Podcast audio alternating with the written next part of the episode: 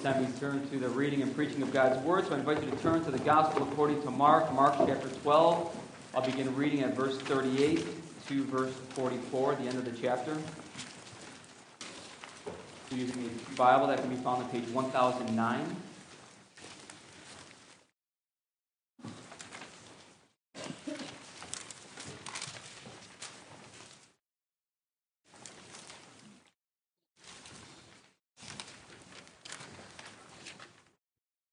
Jesus continues his teaching here, beginning at verse 38. Let's now hear God's word. And in his teaching he said, "Beware of the scribes who like to walk around in long robes and like greetings in the marketplaces and have the best seats in the synagogues and the places of honor at feasts, who devour widows' houses and for a pretense make long prayers. They will receive the greater condemnation." And he sat down opposite the treasury and watched the people putting money into the offering box. Many rich people put in large sums, and a poor widow came and put in 2 small copper coins, which make a penny. And he called his disciples to him and said to them, "Truly I say to you, this poor widow has put in more than all those who are contributing to the offering box. For they all contributed out of their abundance, but she out of her poverty has put in everything she had, all she had to live on." Thus far, the reading of God's word. Let's ask his word blessing in the time of prayer. Oh, Father in heaven, we pray that you would grant your blessing and spirit upon the preaching of your word. May your word fall heavy upon our hearts, performing divine heart surgery on us. As we consider the cost of discipleship, the cost of following Jesus, our Lord and Savior.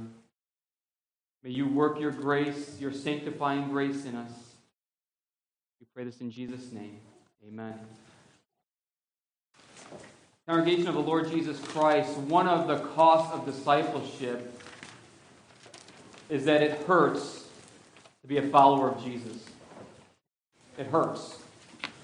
It hurts to follow Jesus because he calls his people to love God and love our neighbor that is contrary to our nature. Sacrifice our will, sacrifice our pride, sacrifice the things that we hold so dear to us.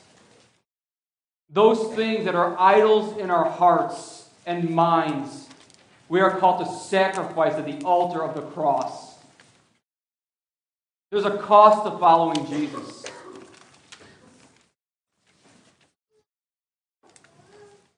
Think of Jesus. Earlier in chapter 10, he obeyed the Father's will, even to the point of death on the cross. He came to do this Father's will, and that is to not be served, but to serve and give his life as a ransom for many. He came in humility. And here in our passage, we have the scribes, we have the rich, and we have a poor widow. Oh, the gospel writers are so good at juxtaposing groups of people, of showing the difference between a poor widow and the rich and scribes. We see the abundant faith of a poor widow. What kind of faith do we see from the scribes and the rich? Who has the abundant faith? In this passage, of the three, who does it hurt the most to follow Christ? Maybe that's the question we need to ask. Who does it hurt the most?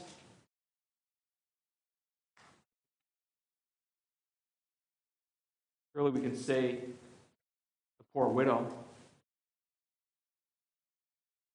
Friends, I just want to let you know that I'm preaching myself here. So if I say you, I'm including me.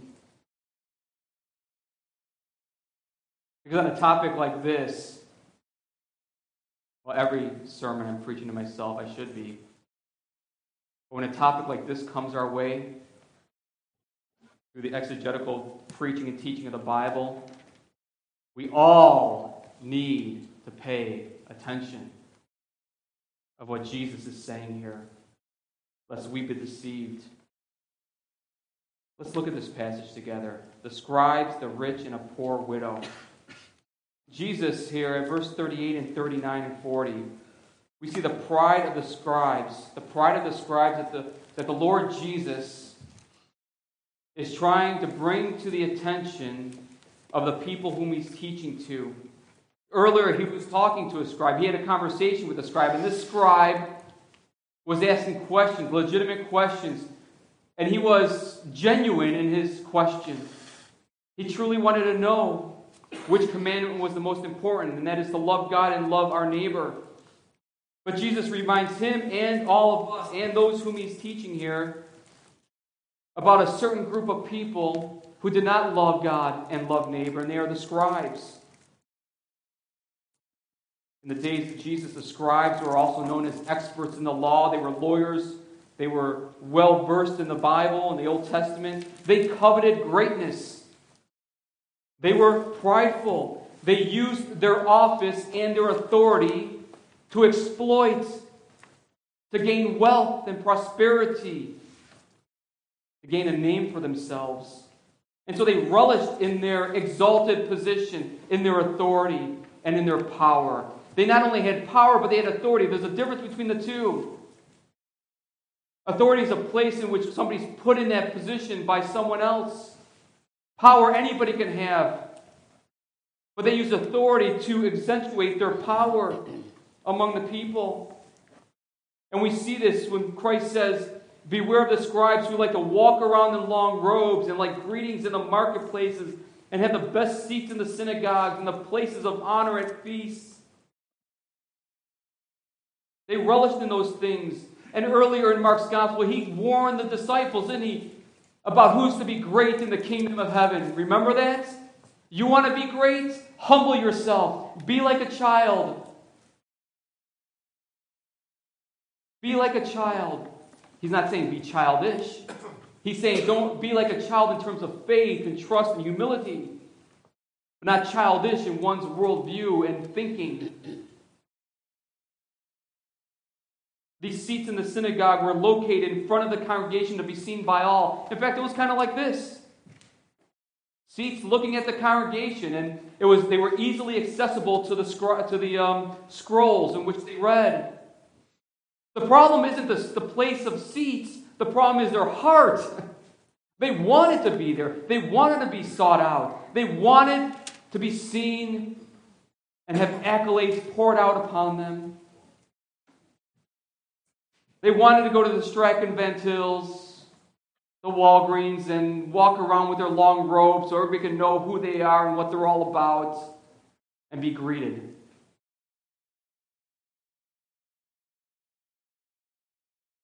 They desired glory and praise. Friends, this is pride. And furthermore, they use their authority and power to exploit the most vulnerable, widows. Listen, they devour widows' houses and for a pretense make long prayers. We're not quite sure how they devoured widows' houses, but they committed fraud against them to exploit them, to also rob them of their livelihood, rob them of their well-being, coveting them and their goods. I mean, think about today. The elderly need to watch out not to be scammed by phone calls. I've heard several times of elderly. We warned my mom, don't answer the phone if you see a number you don't recognize. And if you don't know the person, don't give them your social security number. Don't give them your credit card number. Be aware. Because they're deceitful. Smooth words, smooth talkers. They look good. They seem to have your well-being in mind. But inside, they're ravenous wolves. Aren't we warned as a church throughout Scripture about this? Well, these widows were hunted and exploited. And they used their long prayers. Again, it's not long prayers that's the problem. It's that they're using their long prayers as a cloak for covetousness, as a cloak to cover up their deceiving spirits, to cover up their sin. They're like narcissists. The leader's evil treatment of widows and orphans are an indication that the leaders have forsaken God and His word and are worthy of divine judgment. Because, friends, we read this throughout the Old Testament that God loves widows and orphans. He loves the widow and orphan, those who trust in Him and rely upon their Heavenly Father, because God is their husband. God is their Father. God will take care of them. And these scribes, these prideful scribes, are warned by Jesus. They will receive the greater condemnation, for pride comes before a fall. If you're taking notes, Isaiah chapter 10, Isaiah writes, "Woe to those who decree iniquitous decrees, and the writers who keep writing oppression, to turn aside the needy from justice, and to rob the poor of my people of their rights, that widows may be their spoil, and that they may make the fatherless their prey. What will you do on the day of punishment and the ruin that will come from afar? To whom will you flee for help, and where will you leave your wealth? Nothing remains but to crouch among the prisoners or fall among the slain. For all this, his anger has not turned away, and his hand is stretched out still." This is the judgment of God upon those who exploit and try to destroy the widow and orphan, the most vulnerable in society, those who are His people and trust in the Lord. Those widows and orphans that trust in the Lord. The New Testament, things haven't changed. Things haven't changed in the New Testament. James writes, "If anyone thinks he is religious and does not bridle his tongue but deceives his heart, this person's religion is worthless. Religion that is pure and undefiled before God the Father is this, to visit orphans and widows in their afflictions, and to keep oneself unstained from the world." Friends, James is giving us a test of genuine, authentic, abundant faith. Faith works. Faith has feet to it. It loves one's neighbor to the point that it hurts, because we fight against our sinful wills and desires.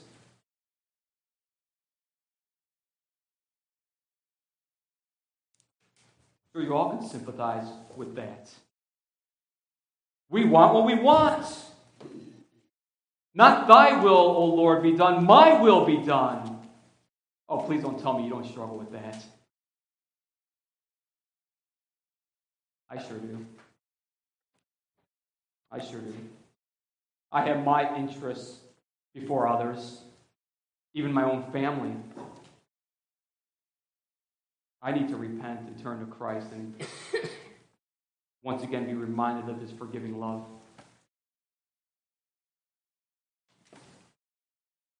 Pride of the scribes, the pride of all human beings, will be judged unless we humble ourselves before Almighty God and receive His forgiveness through the shed blood of Christ.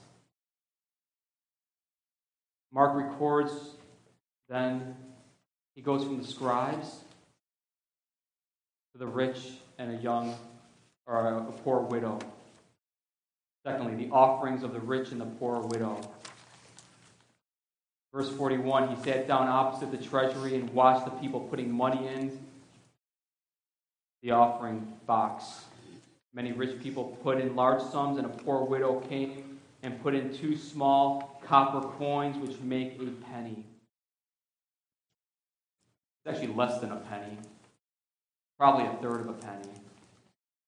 A denarius was a day's wage in that time. This is 1/64 of a denarius.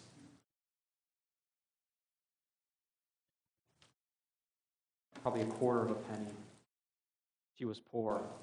And Jesus watches these 2 people, the rich and a poor widow, giving their tithes and offerings in the offering boxes. And in your sermon notes, I put a picture there of a shofar, and that's a ram's horn. And that was used to put in your offering. And there would be about 13 of them. According to Josephus, the Jewish historian in that day, there were about 13 of them throughout the temple for various causes.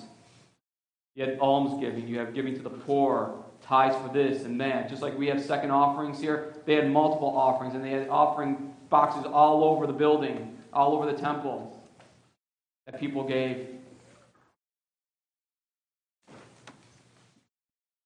They were probably in the court of women when they were giving.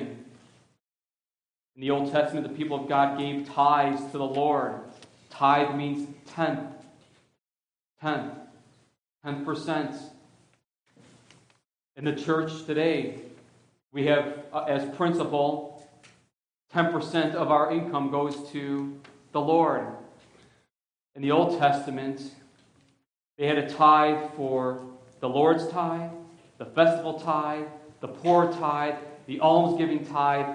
When all was said and done, their tithe in total was about 25% or more. Think about that. A minimum of 25%. In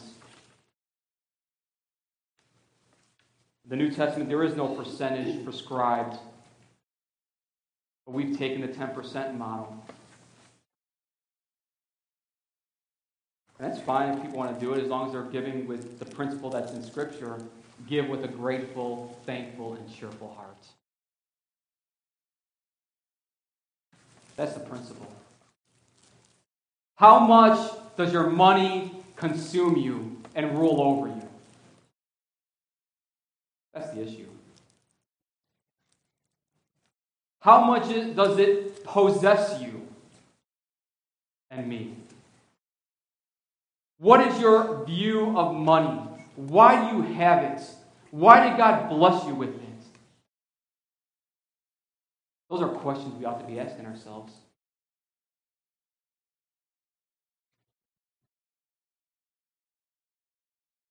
Jesus sees the rich man give large sums, and he sees the poor widow give a third of a penny, 2 copper coins. How does Jesus know? Well, we're not sure, but he knows. He knows that they give large sums. He knows that she gives a very insignificant amount compared to the rich. He knows. He knows, friends, what we give. And more than that, he knows our heart in giving. Because it's not about the quantity, it's about the heart. It's always about the heart with Jesus. Always. Always.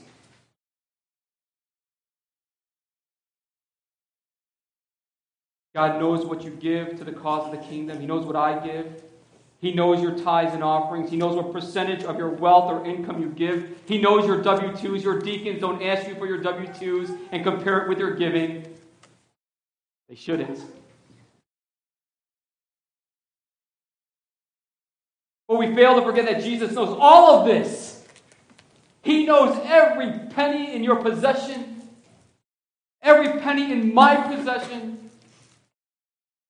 And he not only knows the quantity, but more than that, he knows our hearts.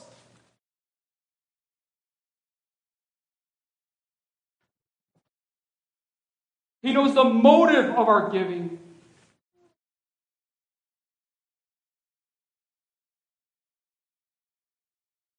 And sometimes we don't think about that when we give. This is a spiritual act of worship. Giving is a spiritual act of worship. It's something that should be thought through between couples or singles or whoever. If you're a Christian, you are called to give to the cause of the kingdom, to the cause of Christ, which is reflective of a heart that loves God and loves neighbor.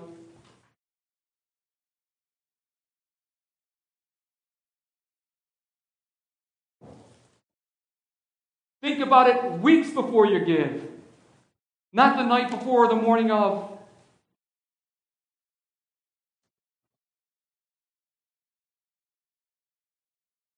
He knows us. Kind of a sobering thought, isn't it? Kind of a sobering thought. When that basket went past you, or Listen, this sermon is about between you and the Lord. Not me intruding on your giving. It's not leadership intruding on your giving. It's between you and the Lord. It's between my giving and the Lord. Please understand that. But because it's in the Bible, we need to talk about it. We need to hear a sermon on it. We need to hear Jesus speak to us about it. We have two people. We have the rich and the poor widow and their offerings. Which offering reflects an abundant faith, the heart that loves God and loves neighbor? Was the faith of the poor woman, the poor widow. Look with me lastly, the faith of the poor widow, verses 43 to 44. And he called his disciples to him and said to them, "Truly I say to you, this poor widow has put in more than all those who are contributing to the offering box. For they all contributed out of their abundance, but she out of her poverty has put in everything she had, all she had to live on." Oh, that's too idealistic. That's crazy. She has bills to pay. What is she doing? That's foolish. Isn't that what we think rationally what we would be saying?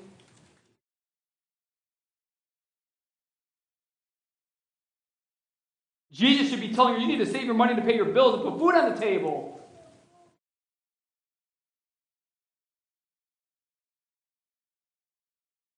The rich, they gave large sums. That's great. Why isn't he commending them for that? Jesus says they gave out of the abundance of their wealth. They gave out of their plenty, which is easier than giving out of one's poverty. When you have no money, when you're broke, it's hard to put two pennies together, isn't it?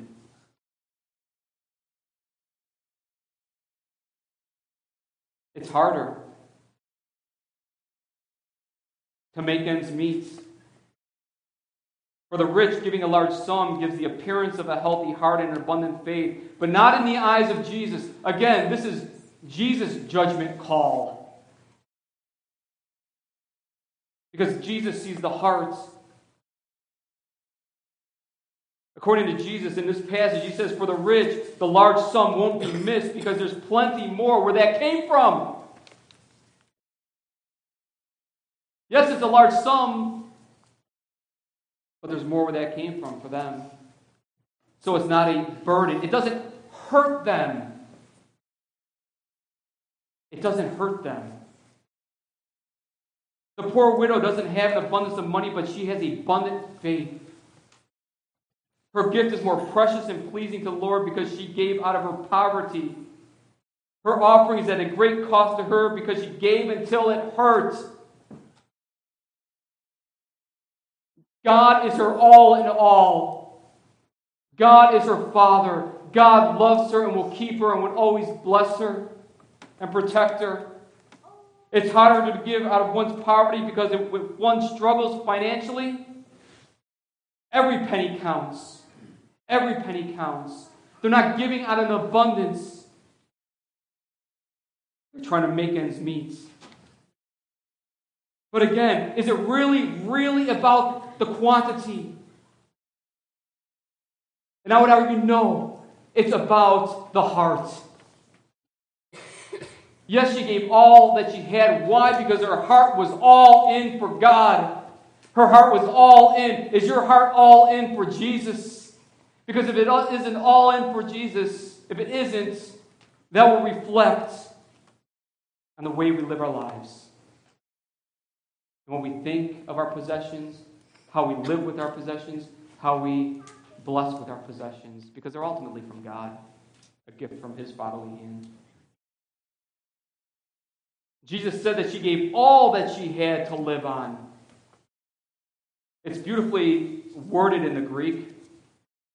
And the word there is bios, life, where we get biology, life. She gave her life. She gave her life. That's how it concludes. She gave her life.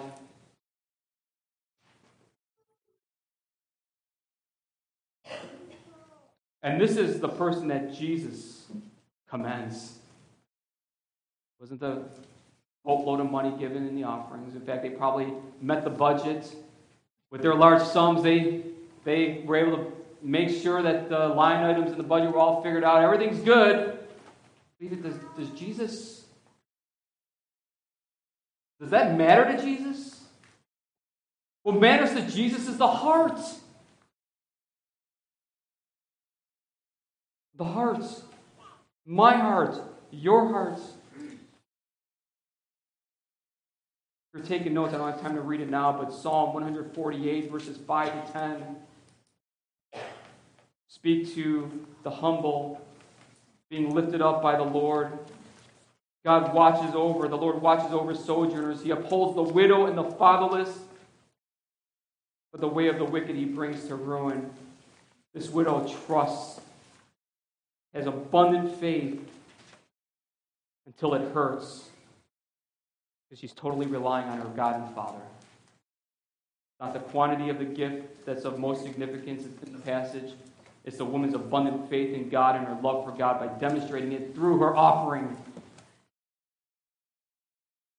Remember what Jesus says, don't lay up for yourselves treasures on earth. Lay up for yourselves treasures in heaven. For where your treasure is, there your heart will be also. You know, this is something that's the rich young ruler didn't get earlier in chapter 10. It's something that the Pharisees and the Herodians didn't get earlier in chapter 12 when Jesus says, render to Caesar the things that are Caesar's, render to God the things that are God's. Render your whole devotion and heart to the Lord, and that will transform the way you think about life and possessions. One commentator wrote, for Jesus, the value of a gift is not the amount given, but the cost of the giver. The cost of the giver. She gave until it hurts. It cost everything. This is the power of the gospel at work in God's people. It is the power of the gospel that transforms lives, transforms our wills to graciously give to the glory of Christ and to the cause of his kingdom and name.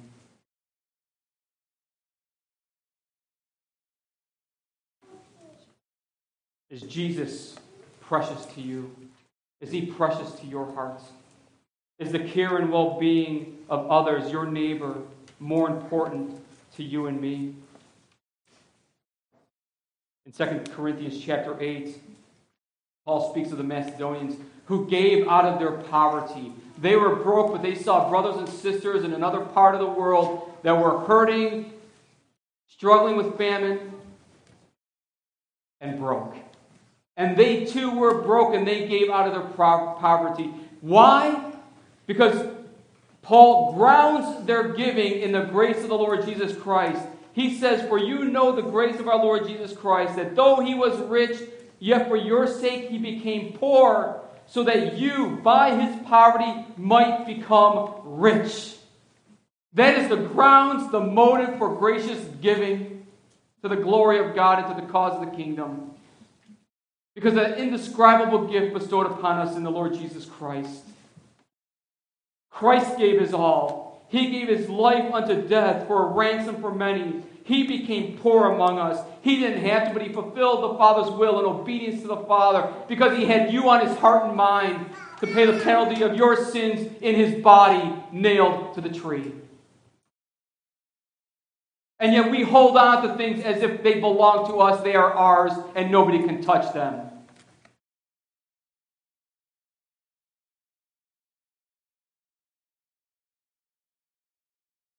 It is more blessed to give than to receive, says Jesus. He bids us to come to him and die so that we may live. That means it hurts. Having abundant faith hurts. In conclusion, I want to read to you what C.S. Lewis wrote in Mere Christianity.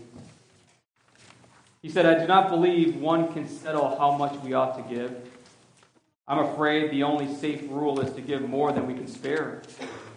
If our expenditure on comforts, luxuries, amusements, etc., is up to the standard common among those with the same income as our own, we are probably giving away too little. If our charities do not at all pinch or hamper us, that is, if it doesn't hurt us, I should say they are too small. There ought to be things we should like to do and cannot do because our charitable expenditure excludes them. You may think that he's speaking to forthrightly there, but he has a very significant point, a very profound point. Do we have abundant faith in the Lord Jesus Christ? And does that faith determine how we view and use the blessings of God?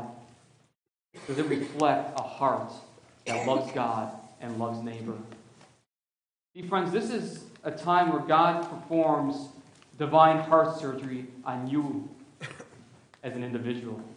Yes, I'm speaking corporately to all of you, but you individually, me in my own heart, where am I? Where am I? What rules my life? Because if Christ is Lord of my life, if he is my all in all, well, that will determine how I view everything else. Does he have all of you, or some of you, or a little bit of you? Friends, let us not bury the treasures bestowed upon us. If you're going to bury anything, if I'm going to bury anything, let us bury our pride. Let us bury our sin. Let us bury our selfish wills that seek to please self. Let us bury all of that. Let us put on Christ and live for him and his glory, living in faith alone, and having abundant faith that God will supply every one of our needs according to his riches and glory in Jesus Christ. Amen. Let's pray. Oh, Father in heaven, we bow before your throne,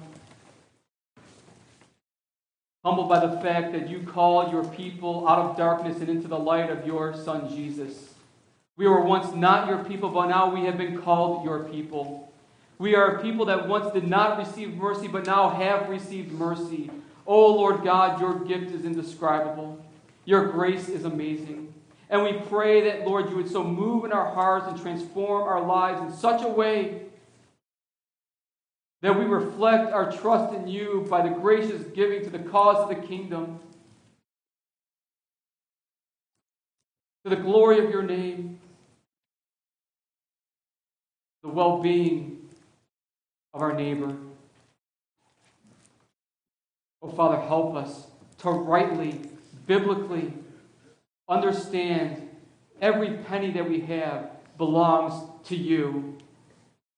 And may we not bury that which you have graciously given to us to be used for the glory of your name. May our hearts reflect the grace that you have lavished upon us in the beloved. In Jesus' name.